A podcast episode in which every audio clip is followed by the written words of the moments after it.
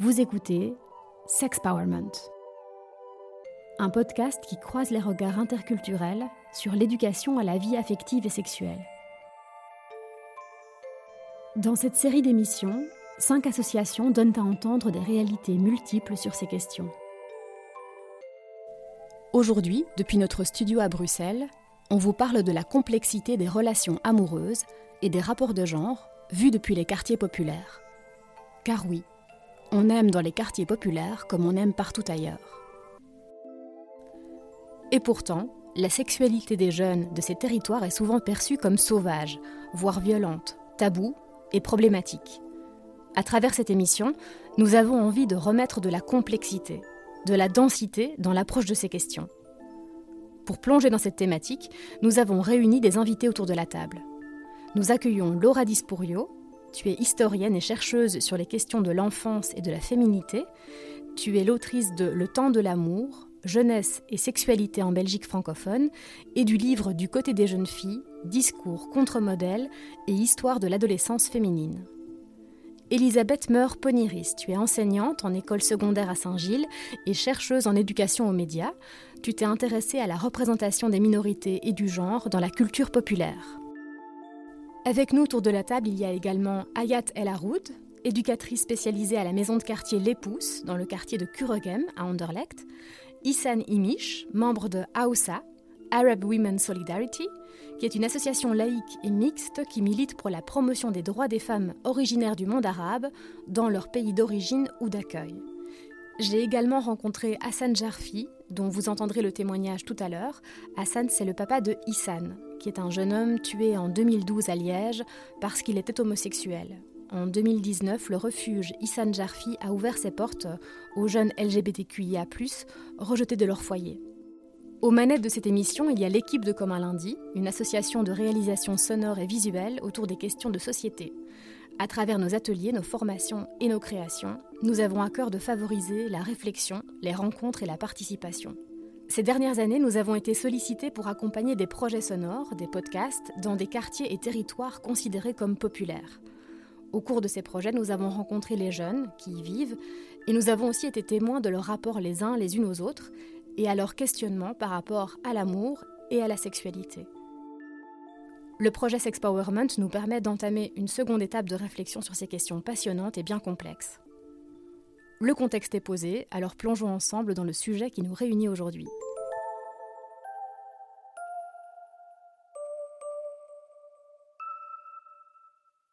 Mais par exemple, tu, tu, parles avec un camarade de classe, c'est chouma, genre un garçon, genre fille garçon, ta mère elle te voit, c'est chouma. Il te fait la bise pour dire bonjour. Il te serre la main. Non, moi c'était la bise. Serrer la main, c'était pas trop Moi je fais pas la bise. Genre, même ma copine, on a débarqué déjà d'une école, euh, genre, euh, impossible. Tu touches pas la personne, c'est zéro tactile. Enfin, t'es tactile euh, quand tu rigoles avec quelqu'un, tu le frappes, c'est tout.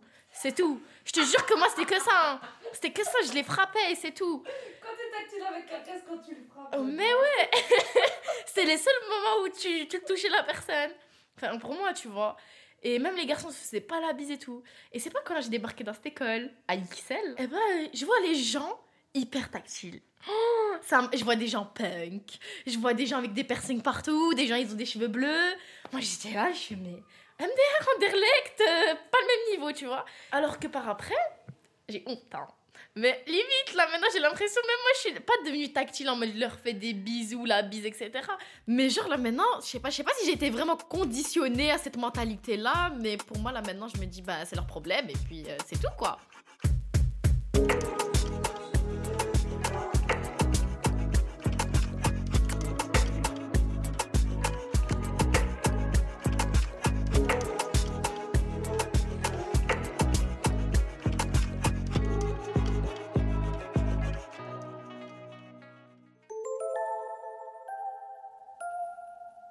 Sex, Power on Radio.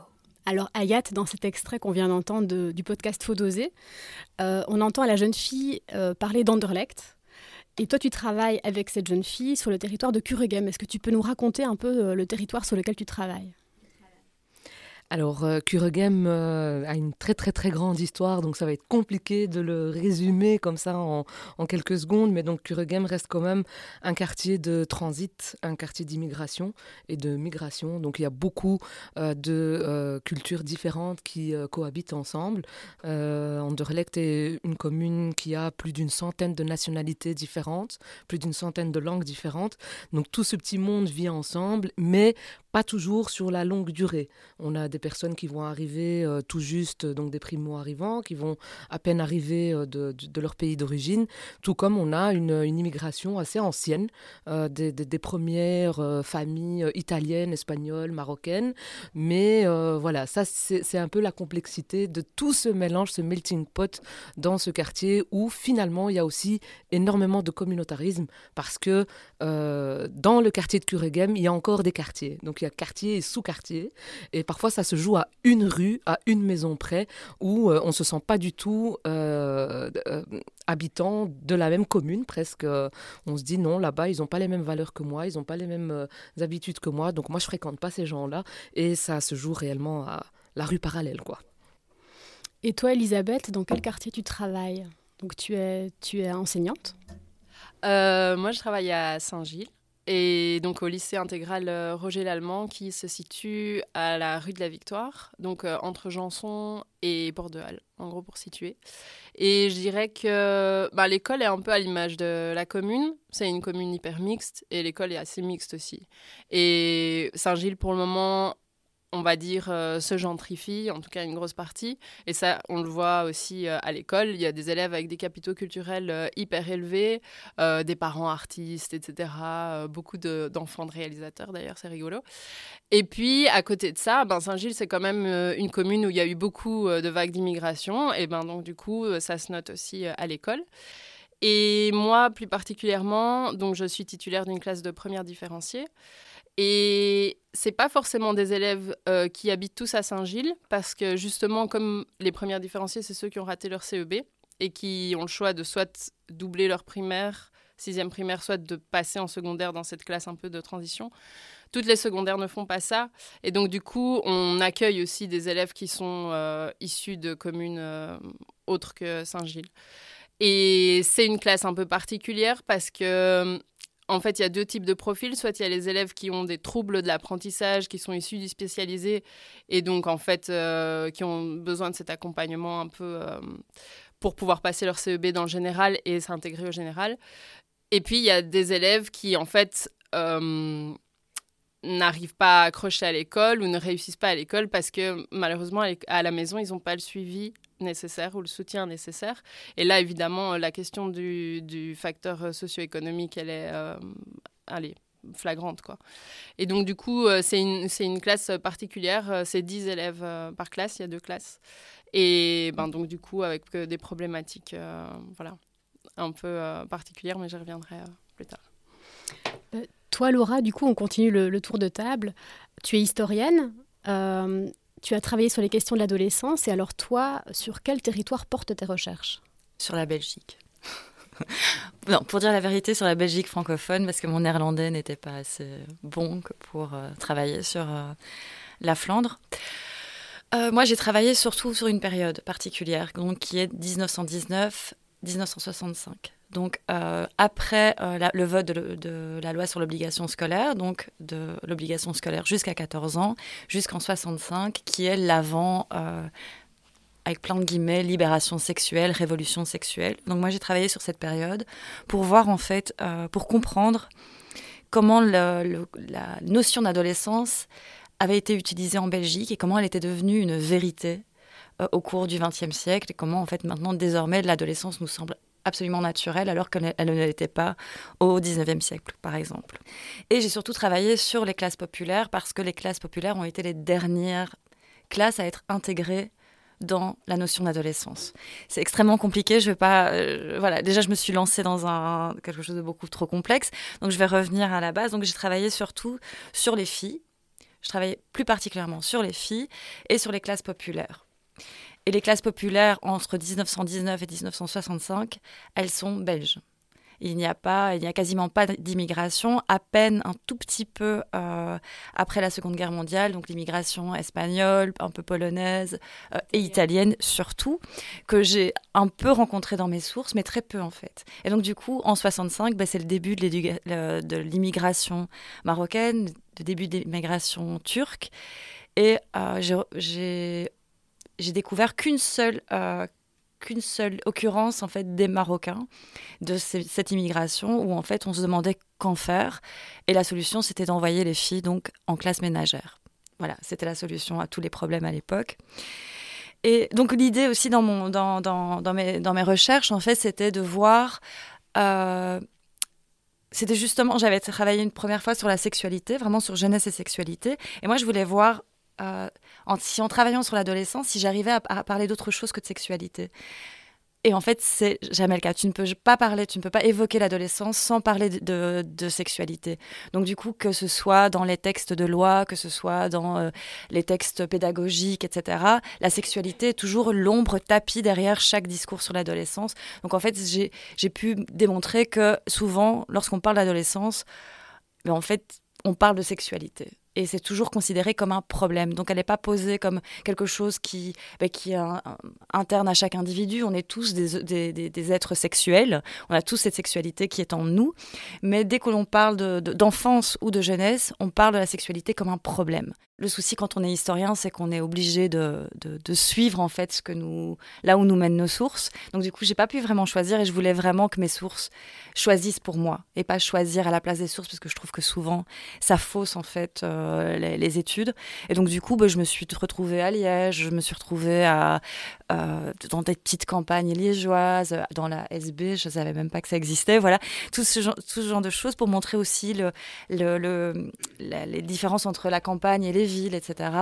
Et je me suis souvent trouvée aussi à Charleroi, à Liège, parce que c'était des villes justement qui posaient problème et qui étaient considérées comme ayant le, comment dire, un vivier de euh, d'ouvriers. Donc du coup, ces classes populaires, c'était des Belges des classes ouvrières et euh, on peut déjà retrouver ce même euh, comment dire ce même discours sur l'autre l'autre qu'il faut éduquer, l'autre à qui il faut expliquer la sexualité, l'autre dépravé, l'autre violent. Voilà, le sauvage. Et le sauvage, jusqu'en 65, il est belge. Mais euh, voilà, il est aussi d'une autre race, c'est-à-dire qu'il est ouvrier. Voilà.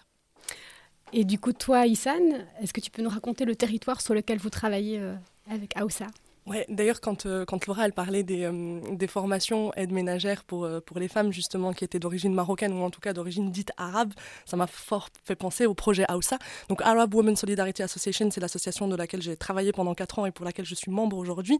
Et cette association, en fait, s'est fondée pour justement venir briser tous les clichés, les stéréotypes qui sont véhiculés autour des femmes dites arabes.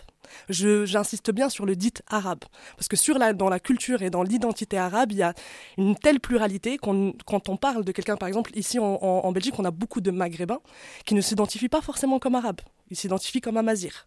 Donc c'est aussi important de, voilà, de, de, de, rappeler cette identité-là qui est complexe et, qui parfois a été essentialisée suite à la colonisation, où on a mis tout le monde dans un côté. Je sais que quelqu'un a travaillé sur la représentation, on pourra y revenir plus tard, mais je sais que ça a eu aussi son impact sur l'évolution euh, de cette communauté-là. Et donc Aoussa s'est lancé pour justement venir briser tous ces stéréotypes et ces clichés qui étaient véhiculés sur les femmes dites arabes qui venaient en Belgique et à qui on proposait des formations de techniciennes de surface, euh, des formations de puricultrices, etc. etc. Euh, donc ça a été euh, fondé par Noura Amer, qui est sociologue et qui est aujourd'hui coordinatrice de la Maison des femmes de Molenbeek, euh, parce qu'elle, elle venait du Liban avec un diplôme de psychologie, et on l'a envoyée pour faire une formation de technicienne de surface. Donc elle a fédéré un peu les voix des femmes dites arabes ici à Bruxelles à l'époque, en tout cas, c'était il y a 15 ans, et elle a repris le nom de l'association qui a été fondée par Nawel Saadawi en Égypte. Donc c'est pour ça qu'on s'appelle euh, Arab Women Solidarity Association Belgium. C'est pour préciser qu'on est la filière belge euh, de cette association arabe qui a été fondée en Égypte. Et, euh, donc effectivement, nous, notre territoire va beaucoup être ici en Belgique, mais au niveau national, du coup, on va s'adresser aux personnes originaires du monde arabe, mais on va aussi s'adresser à des professionnels qui accompagnent ces, publics-là. On va aussi donner des formations dans les autres écoles, dans les universités, pour venir aussi parler beaucoup du féminisme arabe. Je pense aussi qu'aujourd'hui, on parle beaucoup enfin Laura le, disait tout à l'heure que la sexualité c'était un problème. Moi, je me suis spécialisée autour de l'éducation à la vie sexuelle et affective euh, étant chez Aoussa, parce que pour moi, la sexualité vient cristalliser toutes euh, les dynamiques de domination qu'il y a entre les hommes et les femmes. Dans les comportements sexuels ne sont pas jugés de la même manière quand c'est une femme ou quand c'est un homme. Ici, je parle de la société occidentale, mais alors dans la société dite arabe, oh là là, c'est encore un autre level parce que voilà, on a eu tout un héritage colonial. Il y a aussi des, des mauvaises interprétations, je dirais aussi religieuses parfois, qui viennent combler tout ça. Et donc, je me suis spécialisée sur cette question et mes publics étaient souvent bah, des jeunes, du coup, entre 14 euh, et 20 ans. Euh, J'ai aussi mené des ateliers d'éducation sexuelle avec les parents pour essayer de les informer de l'importance euh, bah, de créer en fait un espace de communication autour de la sexualité dans les maisons. Ça n'a pas toujours été facile, Euh, mais voilà, grosso modo c'est ça. Et alors dans les pays de donc dans les pays d'origine, ce qu'on appelle les pays du monde arabe, on a aussi partagé un peu nos savoir-faire au travers de formations ou de projets communs où on a essayé justement de bah, d'amener l'idée que l'éducation sexuelle et affective était importante, notamment au Maroc, en Tunisie et en Mauritanie, sur un projet qu'on avait mené autour de, mères célibataires, donc des femmes qui euh, ont des enfants hors du cadre de mariage, pour rappeler un peu l'importance de l'éducation sexuelle dans des cas similaires. Je ne sais pas si j'ai répondu à la question, mais Amplement, amplement. Et du coup, bah, toi Thibaut, euh, je t'ai pas présenté, mais donc tu fais partie de Comme un lundi aussi, et tu as travaillé sur un, podcast à Molenbeek, dans le quartier de Bécante, et donc ça m'intéresserait aussi que tu racontes un petit peu euh, comment c'était sur ce territoire et qu'est-ce que tu y as fait. Donc oui, moi j'ai travaillé pendant deux ans à Bécante, euh, sur un territoire qui est vraiment très très petit, puisque c'était les tours de logements sociaux qui se trouvent dans ce quartier de Molenbeek. Euh, bah, c'est deux grandes tours, en gros, avec plein de petites habitations euh, sociales aussi tout autour, mais c'était vraiment les deux grandes tours qu'on voit quand on arrive à l'arrêt de métro Bécante. Euh, c'est un lieu où se croisent énormément de, de cultures, énormément de générations.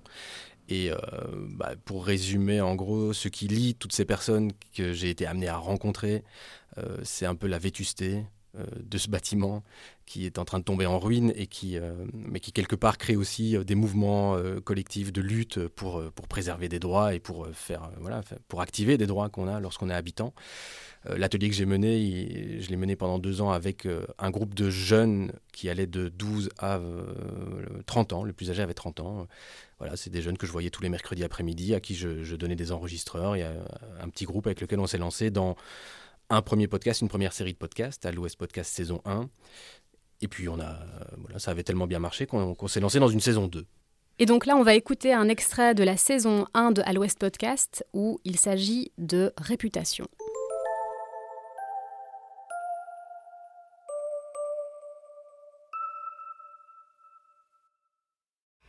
Moi, pour moi, il faut pas se cacher pour aimer. Genre, il y, a, y a des personnes, il faut se cacher parce qu'ils ont. Enfin, ça dépend en fait avec qui vous sortez. Parce que si vous sortez, si vous aimez une personne qui est différente de vous, genre euh, origine, euh, etc., culture, tout ça, religion surtout, ben euh, ça joue beaucoup. Mais moi, je trouve que si tu aimes une personne, tu l'assumes et c'est tout. T'as pas besoin de te cacher parce que les gens ils te regardent. Moi, par exemple, je pourrais jamais avoir un petit copain et passer ici. Je peux aimer mon amoureux, si j'ai un jour j'en ai mais passer ici, non. Mais mon grand frère, il va pas être très content. Parce que euh, il va dire que je suis petite. Donc moi, c'est mort, malheureusement. parce que... euh, Moi aussi, j'ai le droit d'aimer.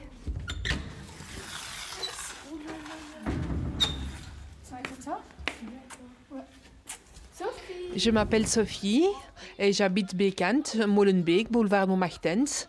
Je suis une, euh, locataire, une maman qui habite euh, le quartier Bécante depuis 25 ans. Peux-tu nous parler de ton couple? Ben, ça fait 23 ans que je suis mariée, mon couple va très bien, hamdoullah. Tu peux aussi nous parler de ta rencontre avec et euh, est-ce que tu as été convertie par amour ou parce que par amour de la religion? J'ai pas été reconvertie par amour par rapport à mon mari, euh, parce que ça fait 23 ans que je suis mariée, mais je me suis reconvertie il y a plus ou moins 10 ans, euh, suite à la naissance de ma, de ma fille. Et voilà, j'ai appris la religion euh, toute seule avec euh, une voisine qui habite au-dessus de chez moi et une autre voisine qui habite en face. Mais c'est pas par amour que je me suis reconvertie parce qu'à l'époque, quand moi je recherchais la religion, que j'ai fait des recherches, j'ai été euh, à la grande mosquée euh, de, de Schumann pour euh, prendre des cours pour apprendre c'était quoi l'islam. mon mari n'était pas pratiquant. Est-ce que c'est difficile d'aimer à Bécant Moi, je trouve qu'il faut pas se cacher, mais maintenant, certes, les, les, les, les, filles de notre quartier sont considérées comme les petites sœurs de un tel et un tel, donc forcément, elles sont plus surveillées. Elles sont plus surveillées. Mais se cacher pour aimer, non, parce que ça peut aboutir à quelque chose de, de magnifique plus tard. Est-ce que ça t'a dérangé, toi, de voir Sofiane avec euh, Framboise? Est-ce que tu as eu peur? Ben, Parce qu'ils se sont assumés, eux. Est-ce que tu as eu peur de regarder les autres? Non, pas du tout. Euh, il a 18 ans, il est majeur, est vacciné, donc euh, à lui d'assumer son, son couple. Mais bon, voilà, maintenant, forcément, je parle comme ça parce que, ça, parce que c'est un garçon. Maintenant, ça devrait être une fille. Euh, je ne sais pas si j'accepterais de la même façon. Parce que ça, c'est toujours plus mal vu. Dans, dans, la société en lui-même, maintenant, moi-même, perso, ça ne me dérangerait pas, mais ce serait mal vu, dans, parlant du quartier, c'est du quartier qu'on doit parler. Dans le quartier, ce serait mal vu qu'une fille ben, sort avec un garçon sans qu'il y ait euh, de de, relations vraiment stables, que les parents se sont vus et tout ça. Mais euh, si maintenant elle vient me dire à 18 ans, à 17 ans, maman, je suis amoureuse, ben, on fera en conséquence, en conséquence que ça marche et que et qu'il y aura un avenir. Oh, c'est trop beau. Tu tu eh, Sophie, tu voudrais pas être ma maman? Ta belle maman? Oula, oula, oula. oula. Ta belle maman,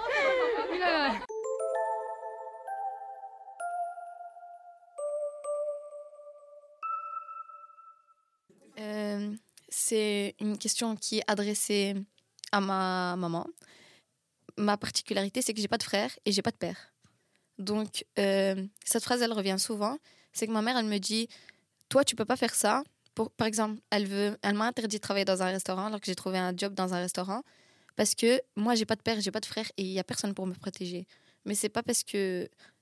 Je trouve que c'est pas parce que j'ai pas de frère et pas de père que je peux pas forcément me protéger moi-même, ou même elle.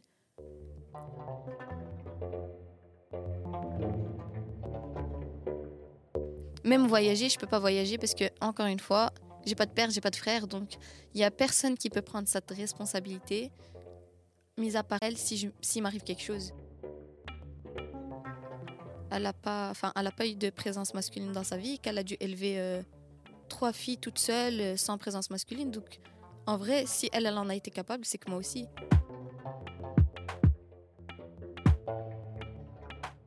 Même si elle, elle trouve que ça a été compliqué pour elle, c'est pas parce que c'est compliqué que c'est impossible.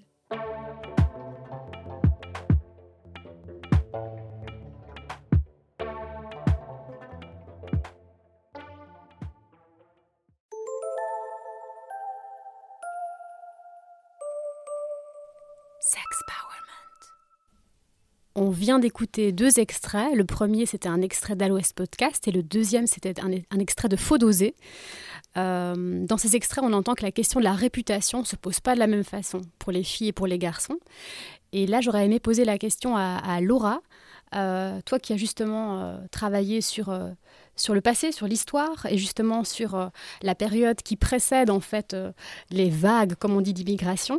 Euh, quel était justement le comment se posait la question de la réputation à l'époque? Pour mon premier livre, j'avais travaillé énormément sur les courriers du cœur et dans les magazines féminins. Et c'était extrêmement intéressant parce que toutes les questions concernaient justement cette réputation. Donc, euh, est-ce que je peux flirter avec un, garçon euh, euh, sans passer pour une coureuse? C'est comme ça qu'on appelait les filles, les filles dites faciles, des coureuses. Donc, elles couraient avec les garçons. Et donc, du coup, en fait, il y avait, dans les années 50, 60, au moment où, en fait, il y a un véritable basculement, il y a une transformation, en fait, à la fois de la sexualité et de la jeunesse, où, en fait, la jeunesse devient de plus en plus un temps d'apprentissage de l'amour et de la sexualité. Mais là, c'est la transition, donc c'est vraiment une période extrêmement intéressante par rapport à, par rapport à ces questions. C'est qu'on voit, en fait, que les filles ont peur à la fois de passer pour une noix blanche.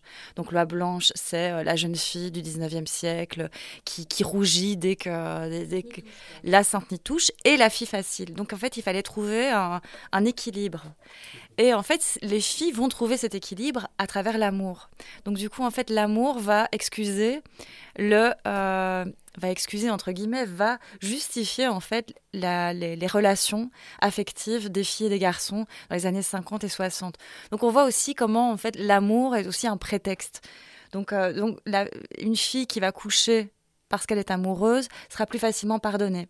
Donc du coup, moi je trouve ça hyper intéressant parce que je trouve aussi l'amour c'est quelque chose d'extrêmement compliqué. Comment on sait qu'on aime quelqu'un? Comment on sait qu'on est amoureux? Enfin, c'est hyper compliqué. Et là en fait, les filles vont excuser leur comportement, leur les actes sexuels par l'amour. Donc euh, voilà, donc la réputation, elle est au cœur de toutes les interrogations des filles par rapport euh, aux expériences amoureuses qu'elles pourraient avoir.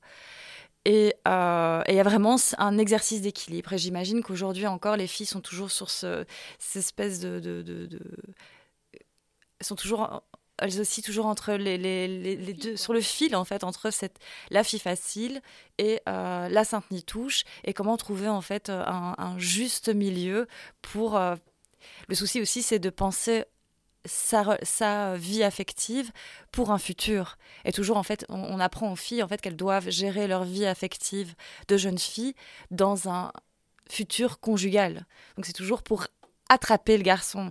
Et donc, du coup, quelle stratégie mettre en place pour en fait que le garçon ne pense pas que tu es ceci, cela, etc. Donc, du coup, c'est une pression c'est très forte que les garçons n'ont jamais dû vivre donc dans les années, euh, de, par exemple, les garçons des classes euh, bourgeoises, eux, il n'y avait aucun souci, ils pouvaient aller, euh, ils allaient dans les maisons closes.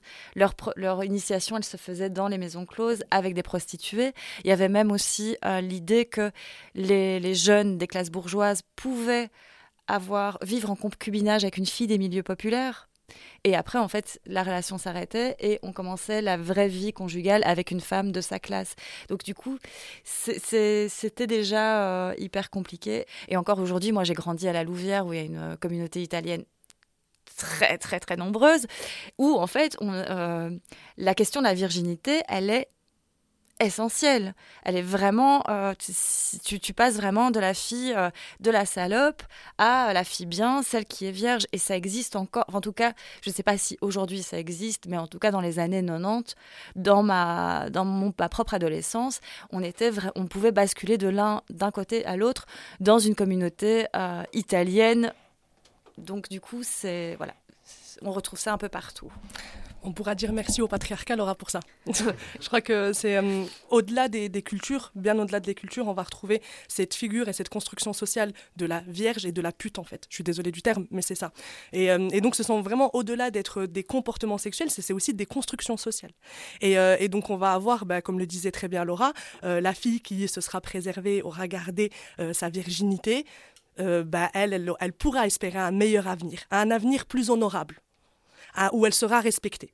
Tandis que celle qui aura eu un comportement sexuel euh, comme elle veut, euh, elle, bah, elle sera logée dans la catégorie des putes, et les putes, on les marie pas on s'amuse avec elles, les putes, mais on ne mais on les marie pas. Et donc oui, il y avait les maisons closes, mais aujourd'hui, les maisons closes sont différentes, tu vois, elles sont un peu dans les rues. Et, euh, et donc, je voulais juste dire que au-delà, bon, c'est très présent dans nos cultures dites arabes, bien sûr, mais au-delà de nos cultures bien arabes, c'est présent dans toutes les cultures. Par exemple, le, le concept du slut shaming, on va le retrouver aujourd'hui encore dans les jeunes générations, où euh, bah, une jeune fille qui va avoir euh, des relations sexuelles avec différents hommes, ça aussi qui joue, c'est combien d'hommes t'ont touché, com comme s'ils avaient laissé des empreintes, vous savez. Après, on, fait un petit test ADN et on se rend compte qu'il y a eu, je ne sais pas combien d'hommes. Ben, le nombre d'hommes qui vous aura touché déterminera votre valeur, en fait. Tout à fait. Et en fait, c'est pour ça que tout au, tout au début de cette émission, je disais que toutes les dominations, et toutes les dynamiques de domination, pour moi, se cristallisent vraiment dans le comportement sexuel, en fait. Donc, une femme qui aura eu des comportements, enfin, qui aura eu des relations sexuelles sera moins valeureuse. Un homme qui aura eu des relations sexuelles, lui, ce sera le dangereux. C'est le séducteur c'est celui qui a une bonne expérience. On a envie de sortir avec lui parce que lui saura, il saura faire. Donc il y a aussi toute une question, je pense aussi, de lecture au-delà des cultures à apporter sur la sexualité et sur les comportements sexuels. Laura parle de, bah, du coup de, sa période de recherche, mais je peux t'assurer, Laura, qu'aujourd'hui sur le terrain, c'est encore le cas malheureusement, et pas forcément que pour les cultures, comme je disais, euh, dites arabes ou euh, des cultures dites plus traditionnelles en fait, euh, parce que l'Italie aussi rejoint ces cultures-là. Mais d'une manière générale, le comportement sexuel de la femme sera discuté en fait. Ben, moi, je voulais revenir sur cette question de la réputation, euh, comme on en discutait là maintenant. Euh, Laura, tu, parlais de coureuse. Euh, je trouve qu'aujourd'hui, par rapport à la réputation, les réactions sont encore beaucoup plus violentes qu'avant. Donc, je vais un peu recontextualiser. Donc, aujourd'hui, il ne faut pas oublier, on a Internet et les mots ont évolué aussi. Donc, coureuse, c'était bien gentil en fait. hein, parce qu'aujourd'hui, bah, je ne sais pas, je vais peut-être vous l'apprendre ou pas. Mais donc, il y a des nouveaux mots comme BDH, comme. donc, BDH, Ça, je, tenais un peu à le sortir parce que j'ai appris quelque chose avec les jeunes. Donc, aujourd'hui, une fille qui parle un peu trop avec des garçons ou qui traîne un peu trop avec des garçons, c'est une BDH. BDH, euh, attention, c'est peut-être un peu vulgaire, j'espère que vous ne mettrez pas des bips partout, mais c'est une bandeuse d'hommes. Et donc, en fait, euh, toute fille qui euh, rigole un peu trop, qui dragouille un peu trop, qui flirte un peu trop, c'est une BDH. C'est une tentatrice, mais même pour moi, c'est très fort comme mot, quand même. C'est fortement lié à donc une réaction sexuelle, en tout cas, de, de, l'homme qui, dès qu'on parle avec lui, euh, euh, lui aussi est un peu le sauvage qui, euh, qui bande. voilà. Et donc, du coup, aujourd'hui, la, la sensibilité, la susceptibilité, enfin, c'est hyper touchy cette histoire de, de, réputation parce qu'en fait, tu peux même presque ne rien faire, mais te retrouver sur les réseaux, quoi. Donc, juste parce que tu ris avec un homme, eh bien, tu es une Et tu mérites d'avoir une réputation sur le net. Et attention, avant, comme tu parlais, Laura, euh, des villages, euh, euh, des quartiers, etc., aujourd'hui, tu peux faire des millions de vues si on, te, on te prend en photo ou à ton insu ou on te prend en vidéo à ton insu. Ce qui fait qu'aujourd'hui, les filles sont rentrées maintenant dans un mood où il faut plus être une sainte ni touche, il faut être Mère Teresa. C'est pire, enfin, on arrive à un niveau, il faut être un ange, il faut être une sainte, parce que vraiment aujourd'hui, tout de suite, ça peut faire un, espèce de buzz, pour reprendre le terme des, des, jeunes aujourd'hui, ça va faire un buzz où, ben voilà, euh, et on peut t'inventer une vie. On peut t'inventer une vie aujourd'hui. On peut te prendre en photo de dos, ou même c'est pas toi, mais on va faire croire que c'est toi. Donc aujourd'hui, il y a des photos, il y a des vidéos. Donc cette, cette réputation, elle est beaucoup plus violente et beaucoup plus large. Elle a un large spectre par rapport à il y a quelques années où effectivement, euh, on rigole beaucoup avec certaines phrases sur Facebook qui disent euh, Je suis bien contente d'avoir grandi dans les années 80, 90 et avant, euh, parce qu'au moins toutes les conneries que j'ai fait, euh, elles n'étaient pas filmées. elles n'étaient pas euh, sur les stories, elles étaient nulle part. Aujourd'hui, tu peux plus rien faire. Limite, même si tu fais quelque chose de bien, on peut te le retourner contre toi. Donc c'est- c'est hyper touchy parce que tu peux avoir euh, effectivement les grands frères, mais en fait aujourd'hui, même les petites sœurs et les grandes sœurs et les sœurs de mon âge, elles peuvent me, me descendre et me, détruire en fait. Et là, il y a aussi toute cette question de, bah, alors quoi? Je, je, je, suis libre de faire quoi? Je peux encore respirer, je peux encore, euh, je peux encore faire quoi? Et en fait, ça devient une paranoïa. Et les filles aujourd'hui, euh, on a souvent tendance à dire, oui, euh, les filles, elles, elles, les jeunes aujourd'hui, ils se snappent beaucoup, ils sont très narcissiques, ils se montrent beaucoup sur les réseaux. C'est pas vrai. Les filles aujourd'hui ne se montrent pas quand elles veulent vraiment se garder entre guillemets, elles ne se montrent pas. Elles vont cacher leur visage sur leur photo de profil. Elles vont se mettre de dos. Elles vont tout faire pour qu'on ne les reconnaisse pas. Et malgré ça, avec tous les trucs de, de, de Bluetooth, euh, AirDrop sur les Apple, etc., malgré ça, et ça je l'ai appris des jeunes filles elles-mêmes, elles reçoivent des photos à caractère sexuel d'inconnus dans la rue ou dans le bus. Donc c'est, ou alors des gens qui vont leur dire ah je t'ai reconnu, je t'ai trouvé sur Instagram. Elle dit mais comment tu m'as retrouvé Je n'ai pas de photo de profil. Et il y a toute cette question où aujourd'hui c'est on est arrivé à un stade, enfin je veux pas être pessimiste, hein, mais on est arrivé à un stade où effectivement on rentre dans une période de paranoïa totale où on se dit est-ce que qu'est-ce que j'ai encore le droit de faire sans qu'on me colle une étiquette ou une réputation euh, euh, de ne fût-ce que juste coureuse, comme tu disais si bien, euh, juste de coureuse d'homme quoi? Elisabeth, toi en école, euh, tu, parlais d'une expérience avec justement des, des images de nus qui avaient circulé. Mhm. Mais en fait, euh, oui, par rapport à ça, je pense que ce qui est important, en fait, euh, c'est la manière dont nous, en tant qu'adultes, on réagit. En fait, est-ce qu'on va normaliser ces comportements-là? Est-ce qu'on va les laisser passer? Est-ce qu'on va dire non, en fait, ça ne nous concerne pas, c'est des histoires entre eux? Ou est-ce qu'en fait, à un moment, on intervient en disant ben non, là, il y a clairement quelque chose qui est inacceptable, il faut soulever le problème et le confronter. Et nous, on a la chance, en tout cas dans l'école où on est, d'avoir une équipe d'éducateurs qui est hyper présente et qui est vraiment un soutien indispensable pour les enseignants. Et ils ont une relation en fait avec les élèves qui est complètement différente parce que nous, en tant qu'enseignants, on ne peut pas avoir un rapport euh, aux élèves qui est non plus, euh, on va dire, trop dans l'intime, on va dire ça. Parce que déjà, on a un rapport de pouvoir euh, qui est déséquilibré. On est les enseignants, c'est les élèves. Et puis, moi, en fait, euh, à la base, j'ai une formation d'institutrice. Donc, quand je travaillais en primaire, bah, pour moi, la relation avec les élèves, elle était différente parce qu'il y a une rupture très claire, en fait.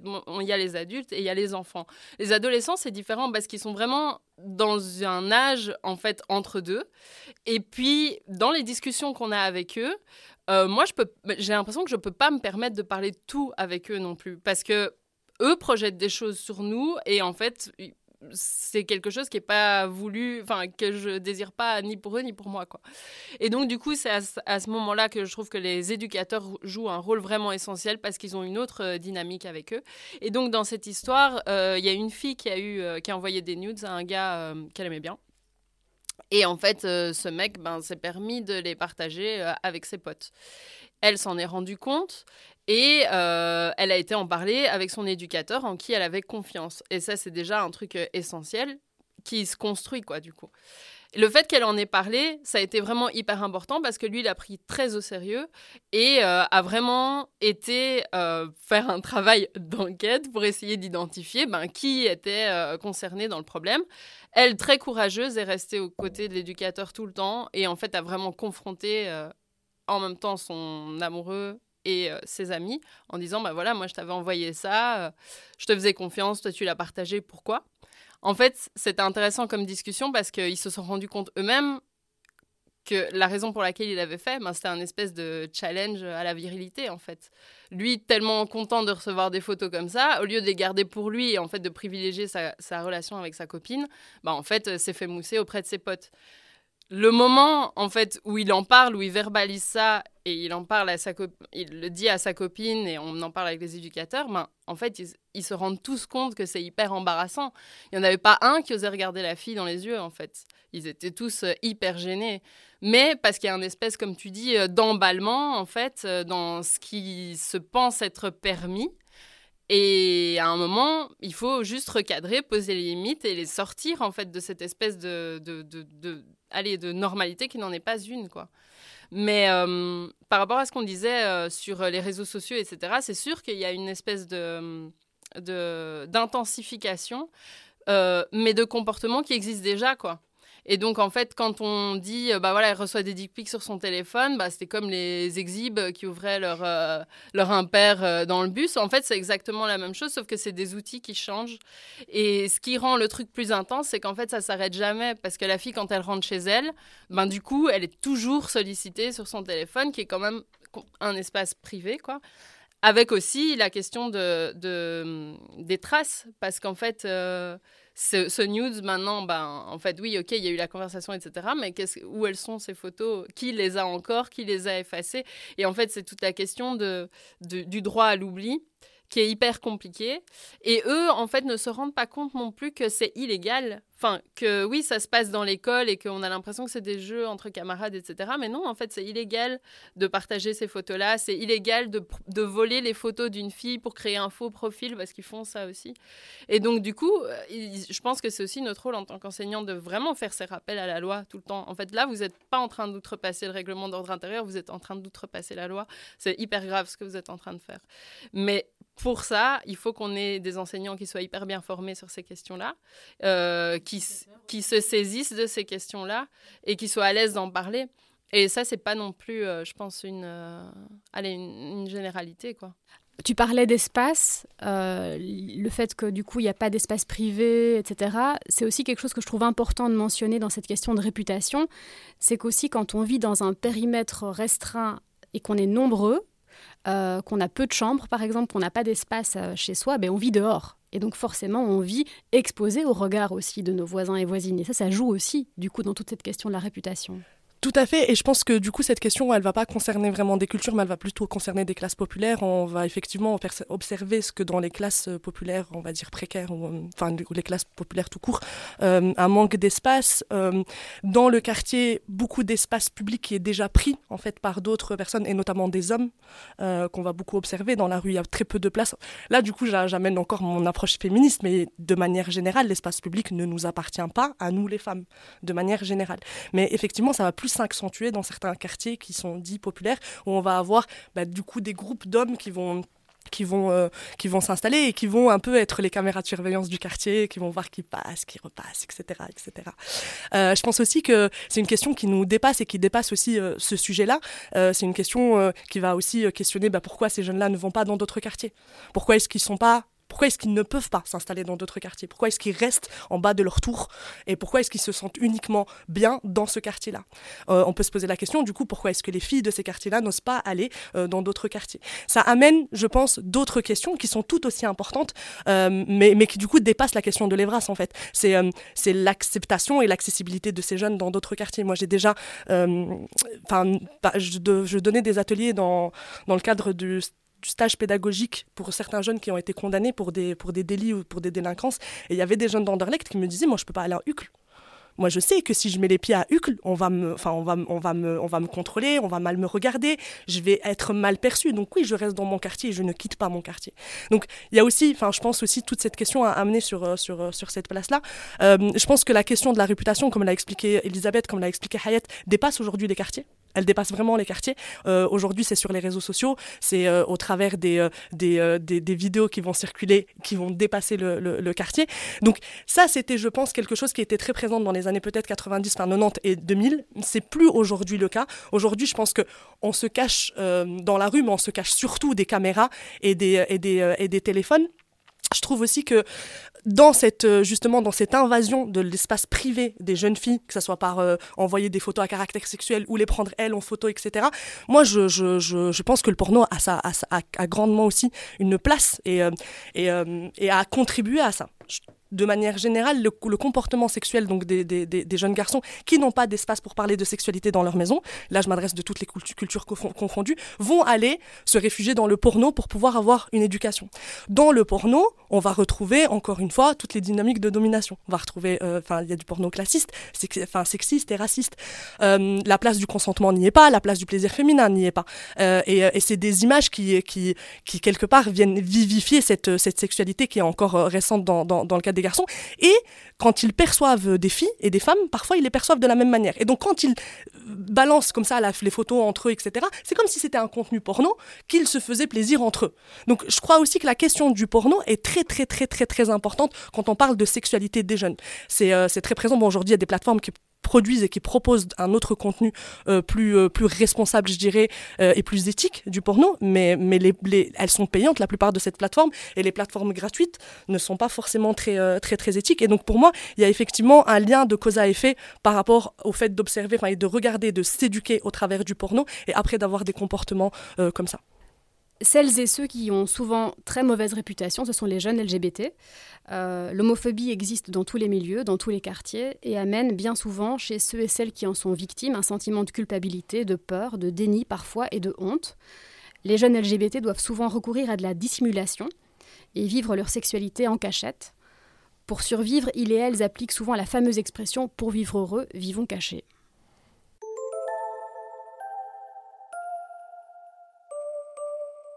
Sex Powerment. Je t'ai déjà vu, toi. Certain. Tu fumes? Non, je fume pas. C'est en vrai. Ça les mecs bien installés ou quoi? Ah, gueule, toi? Passe derrière. tu faisais quoi là, tout crevard? Bah, comme vous, je tuais le temps. Ton avis. J'ai pas le temps de mon journée là. Hein. C'est son anniversaire en plus aujourd'hui. C'est vrai? Ah, Bon anniversaire alors. Ne touche pas, mon vieux. T'es né le même jour que ma mère en plus. Tu faisais quoi alors là, ton pourrait Rien, je vais sortir. Tout seul C'est ça. T'es pas marié, toi Non. Ça se voit direct avec sa tête, quoi, T'as des gosses Non plus, vous T'es assis sur le siège de mon fils. On a tous des gosses ici, ouais. Non, moi j'ai pas de gosses, moi. Ferme ta gueule, toi, putain. tu t'apprends, c'est tout. Putain. T'as quel âge? 22 et toi? 30. Putain, tu te fais vieux, frère. Faut te bouger un peu le cul, non? Je sais, je l'ai entendu toute la soirée. Du coup, t'étais pas tout seul alors? Avant ça, j'étais chez mes parents. Ah, j'étais parent. Qu'est-ce que tu foutais devant ce bar, quoi Rien, je connais bien. Tu connais quoi Y'a quoi là-bas? Rien de spécial, c'est cool. Eh, qu'est-ce qui est cool? C'est tes potes qui sont cool. Toi, tu nous embrouilles, moi, ça se voit. Quoi? Quoi, quoi? Tu nous embrouilles, je te dis. T'es pédé ou pas? Franchement, tu peux nous le dire, hein. Nous, on est là, on fume un joint, c'est mon anniversaire, on tourne. T'es pédé? Ça change quoi? Ça change, tu nous dis juste, c'est tout. Yo, bro. On est entre nous, non? On fait la Xara. Dis-moi, hein, t'es pédé ou pas? Ça change rien euh, que je sois pédé ou pas. Frère, on t'a vu avec ton mec tantôt de l'a défendu et tout. Ah bon, t'es pédé? Dis-le. Pourquoi t'insistes? J'aime bien l'honnêteté, moi. On t'a vu. J'aime bien les gens vrais. L'honnêteté, c'est la base de tout. T'es pédé ou pas? Assume Vas-y, mec, assume. Ouais, c'est vrai, je suis pédé. Je l'avais dit, il est pédé. T'as pris un pédé dans ta caisse Il y a un PD dans ta bagnole, mon vieux. Toi, tu voulais la revendre. Terminé. Terminé. Il a trop raison, Ton siège, ton gosse en plus, Chris. C'est foutu maintenant. Faut cramer le siège, le gosse, tout. C'est toi que je vais cramer au Karcher, foutu con. Eh, foutu con. C'est quoi cette expression de grand-père Le tram caché. Toi, t'es vraiment un pédé. Franchement, t'aurais pu le nier, on l'aurait même pas remarqué.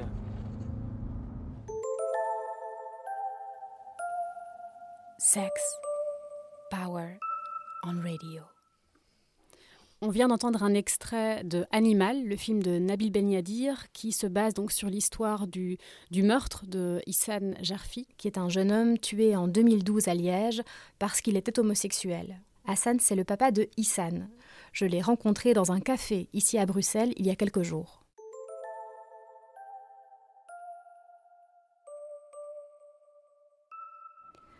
Alors merci de nous accorder ce moment de rencontre, Hassan Jarfi.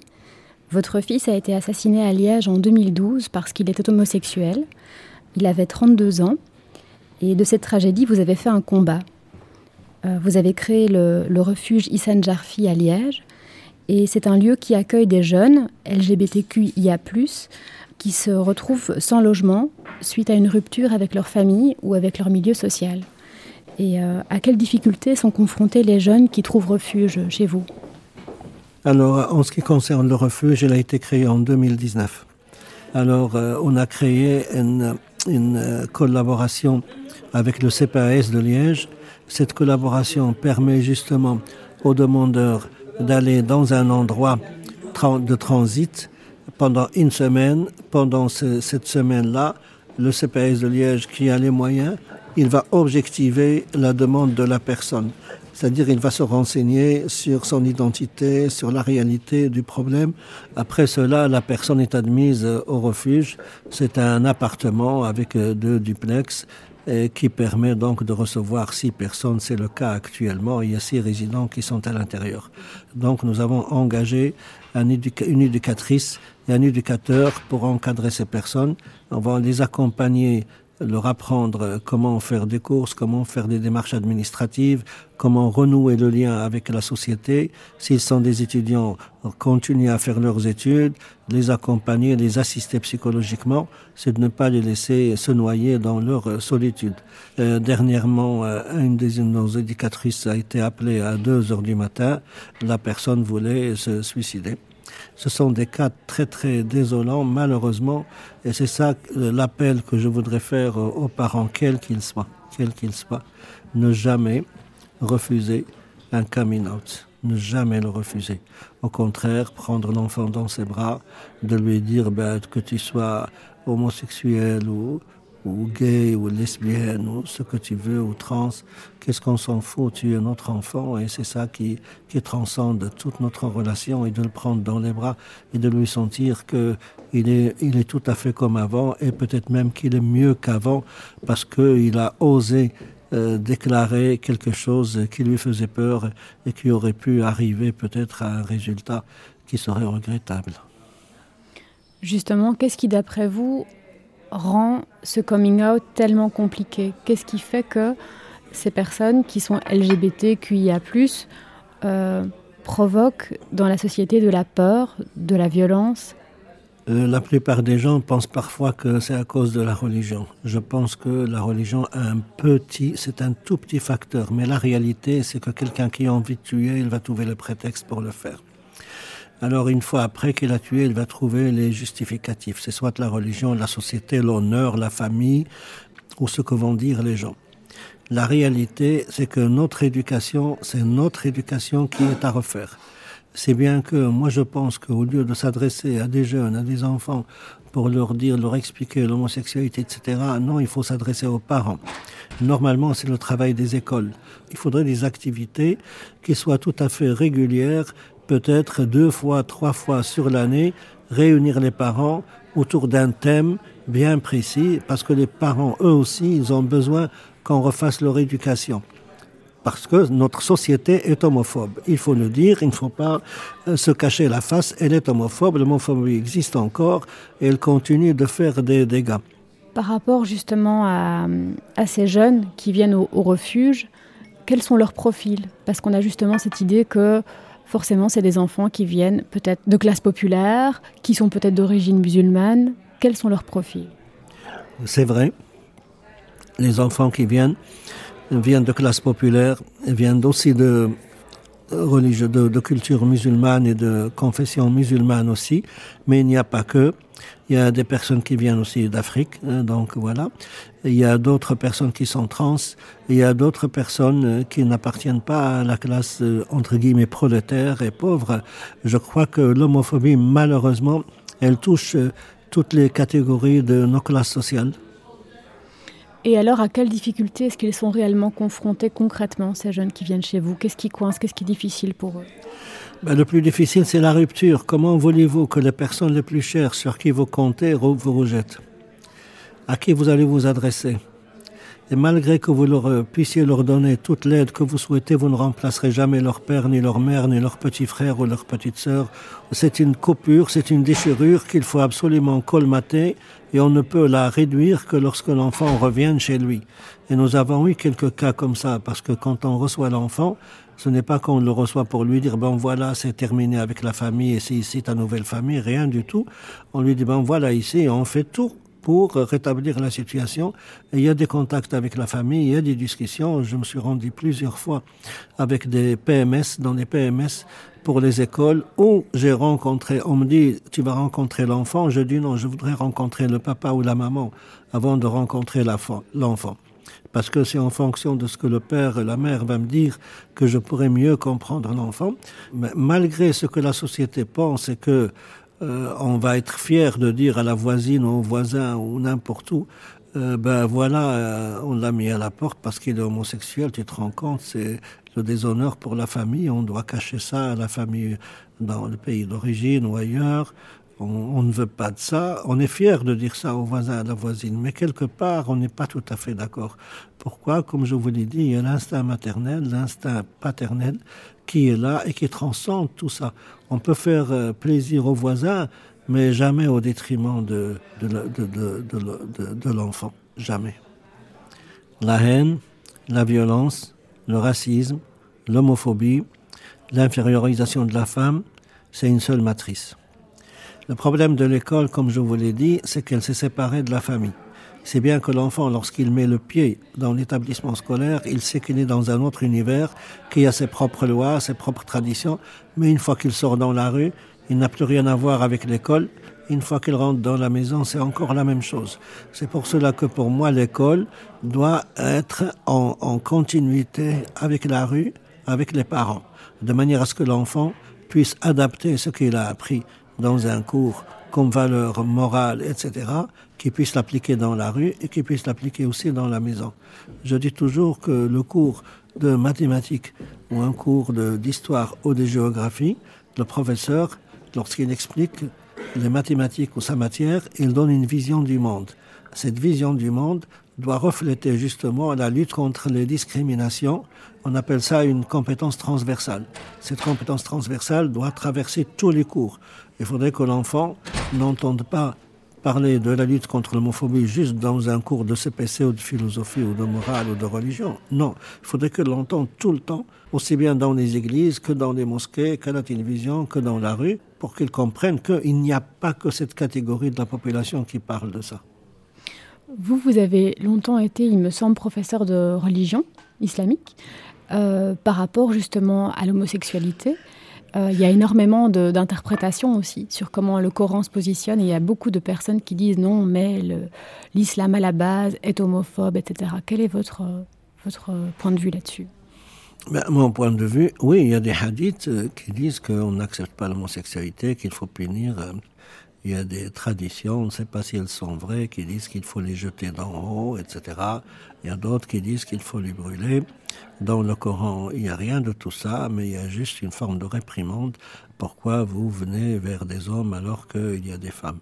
Le problème qui se pose, c'est que si ce texte-là avait une importance il y a un temps, est-ce qu'aujourd'hui, comment je dois comprendre ce texte-là? Est-ce que si on me dit le voleur qui a volé je sais pas moi, une baguette, on doit lui couper la main, est-ce que je dois être d'accord avec ça? Euh, donc il y a quand même des prises de position que chacun de nous doit adopter et, se dire, bon maintenant, si euh, le Coran me dit tu dois tuer ton fils, est-ce que je dois le tuer? Pour se dire, et même si la religion islamique est homophobe, qu'est-ce qu'on fait? Qu'est-ce qu'on fait? Et vous, quel est votre point de vue là-dessus alors? Ben, moi, mon point de vue, c'est que dans la relation humaine, moi, quand je vais jouer au foot, je ne vais pas chercher un verset du Coran pour me dire si je dois marquer à gauche ou à droite ou par la tête, etc. la religion n'intervient pas. Comme lorsque je discute avec des amis de la politique, la religion n'intervient pas. Je crois que la religion, elle intervient dans ma relation avec euh, Dieu, avec une métaphysique, avec la divinité, etc. Euh, vous avez de l'homophobie, mais vous avez aussi de la clémence, de pardon, de la compréhension. Il y a beaucoup de choses. Ça dépend de vous. Si vous êtes quelqu'un qui avait envie de casser la baraque, vous allez chercher juste le petit verset qui dit qu'il faut casser la baraque. Mais si vous avez envie de vivre en paix, vous allez chercher tous les versets qui vous demandent de vivre en paix, à commencer par Dieu clément, miséricordieux, 114 fois cité dans le Coran. Merci Hassan. Merci beaucoup.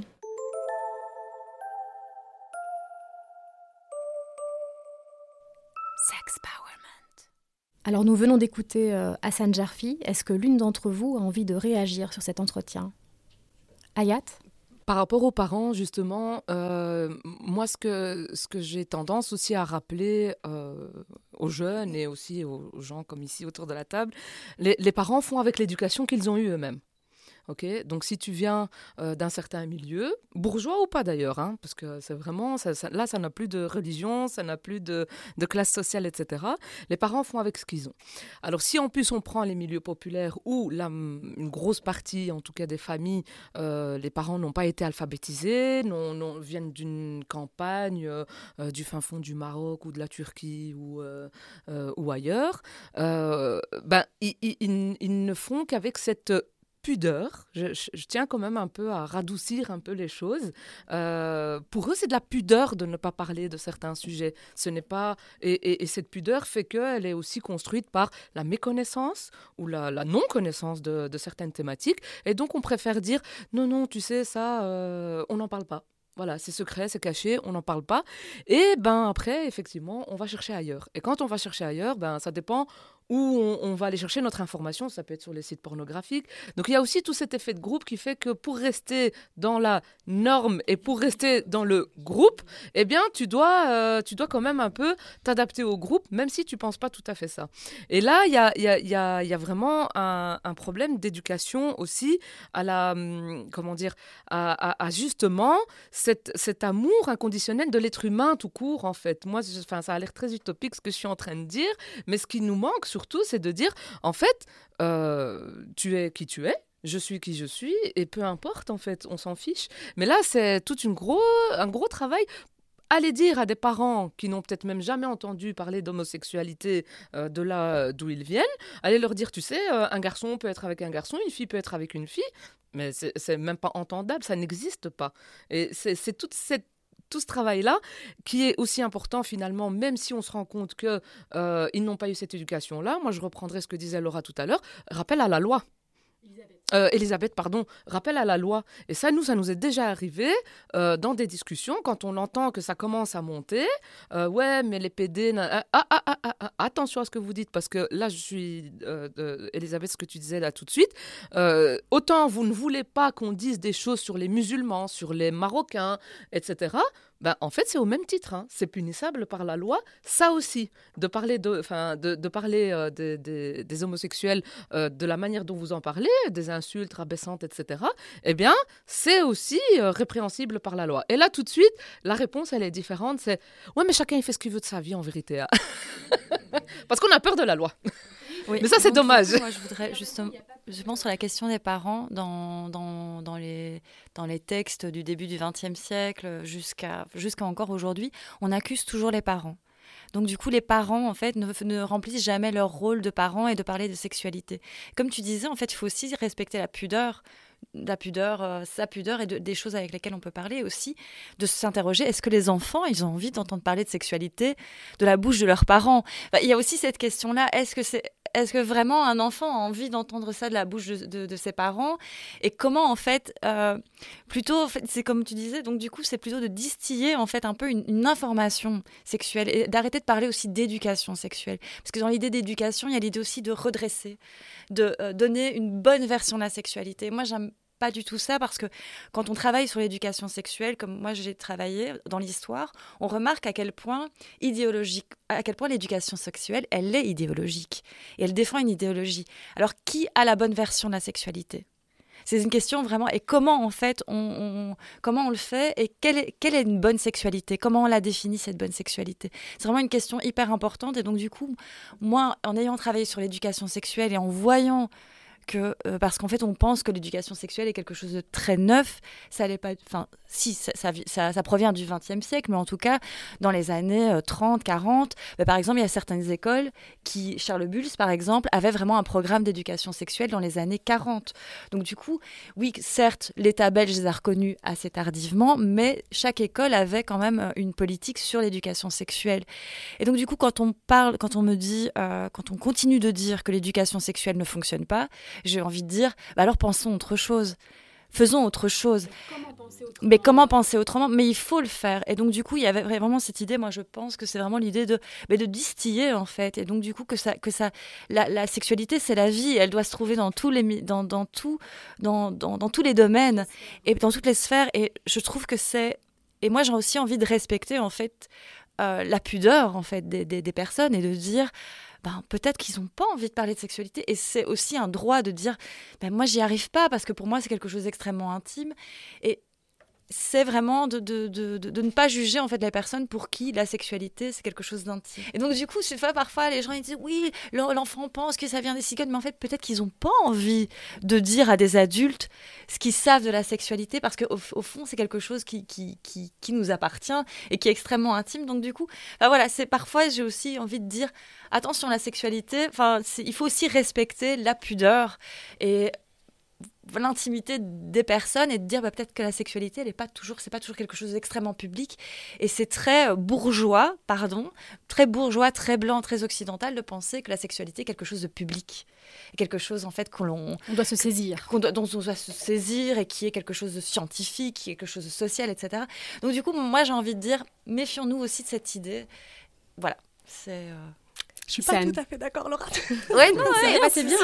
Non, dans le fond, je, je, rejoins ce que tu dis dans, dans, le fait de vouloir imposer une façon de voir la sexualité ou de dire telle éducation est la bonne. C'est la bonne manière d'éduquer vos enfants que je sais pas moi de leur laisser cet espace-là ou de les pousser à faire ça ou ça. Ça, je te rejoins parfaitement. Mais pour moi, malheureusement, je pense qu'il faut, enfin, c'est nécessaire d'avoir un espace où on parle de sexualité.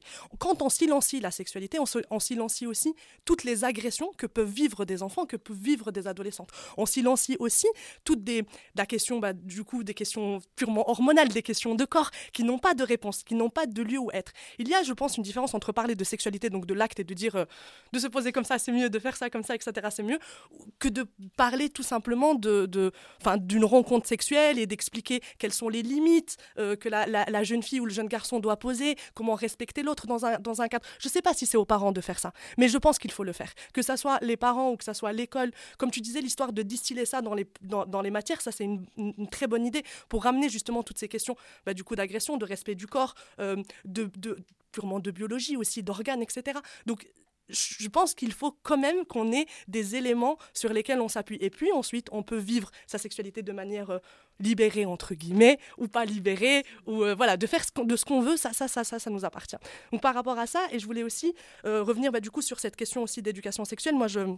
Avec Aoussa, on a, on a mis en ligne un site qui s'appelle Sexualité sans tabou, où on essaye de revenir justement sur tous des sujets qui concernent principalement bah, du coup les femmes originaires du monde arabe. Par exemple, dans les parcours d'Evras que moi j'ai fait, on va rarement parler de vaginisme.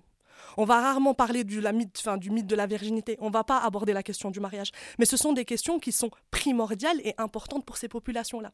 Donc dans cette éducation si on veut garder le terme éducation, mais en tout cas dans, cette formation à la sexualité ou dans cet accompagnement, je pense qu'il faut penser à plus d'inclusion. Je pense aussi aux communautés LGBTQA+, qui ne sont pas forcément aussi très, très représentées dans les parcours EVRAS, pas toujours de la bonne manière. Euh, l'organe féminin n'est pas toujours représenté. On a toujours un pénis pour pouvoir euh, s'exercer à mettre un, préservatif. On va rarement avoir une vulve pour s'exercer à mettre un préservatif dessus. Et je pense que tant que, même dans cette éducation, même dans les parcours EVRAS, on va observer une différence entre la sexualité dite masculine et la sexualité dite féminine, que ça va se reproduire. Ensuite, je vais après me taire, mais je veux juste revenir sur, sur, euh, sur l'homosexualité. Moi, je ne suis pas d'accord avec le fait qu'on doive rappeler la loi. Je pense que la loi doit être vraiment le dernier recours, comme l'a dit Hayat et comme l'a dit Elisabeth. Avant ça, il faut, en tout cas moi je crois, peut-être que je suis trop ambitieuse ou peut-être trop idéaliste, mais j'espère pouvoir bah, faire ne serait-ce que éveiller un peu d'empathie chez les jeunes par rapport à ces homosexuels. Je voudrais aussi rappeler que dans les cultures dites arabes, l'homosexualité, on a des livres qui datent du 12e et 13e siècle où on parle de l'amour des garçons. On s'est dit ouvertement. Au Romi et de Tabriz, qui sont aussi des érudits très connus, ont parlé de cette question. C'est pas quelque chose qui appartient au monde occidental. Par contre, l'appellation homosexualité appartient au monde occidental. Nous ne nommons pas les hommes homosexuels dans le monde dit arabe. Donc c'est aussi important pour moi, il y a, chez Aoussa en tout cas, j'ai beaucoup travaillé sur cette question et j'espère pouvoir le faire par la suite aussi, de rappeler aux jeunes le lien avec leur culture d'origine. Parce qu'aujourd'hui, on leur prête une culture qui n'est pas la leur. On leur dit que pour être un bon, un bon Marocain, un bon musulman, bah, il faut rejeter les homosexuels. C'est comme ça qu'on a un bon musulman. Il faut euh, être encore plus viril que l'homme viril. Enfin, il y a cette question de virilité sur laquelle on peut revenir aussi. Mais du coup, c'est aussi de leur rappeler leur histoire et l'histoire qui, leur, est propre et non pas celle qui a été racontée par les colons et par l'histoire coloniale. Ça aussi, il y a beaucoup, beaucoup de représentations coloniales que nous, on a hérité malheureusement, en tout cas dans les cultures dites arabes, et qui font que bah, ça va déterminer notre manière de voir la sexualité. Par exemple, la sexualité dans l'islam, aujourd'hui on dit que c'est l'islam qui cadenasse la sexualité, mais dans l'islam, on a des on a la place pour la sexualité. On parle même d'organes vitaux en islam, on parle de position, on parle de plaisir féminin et masculin.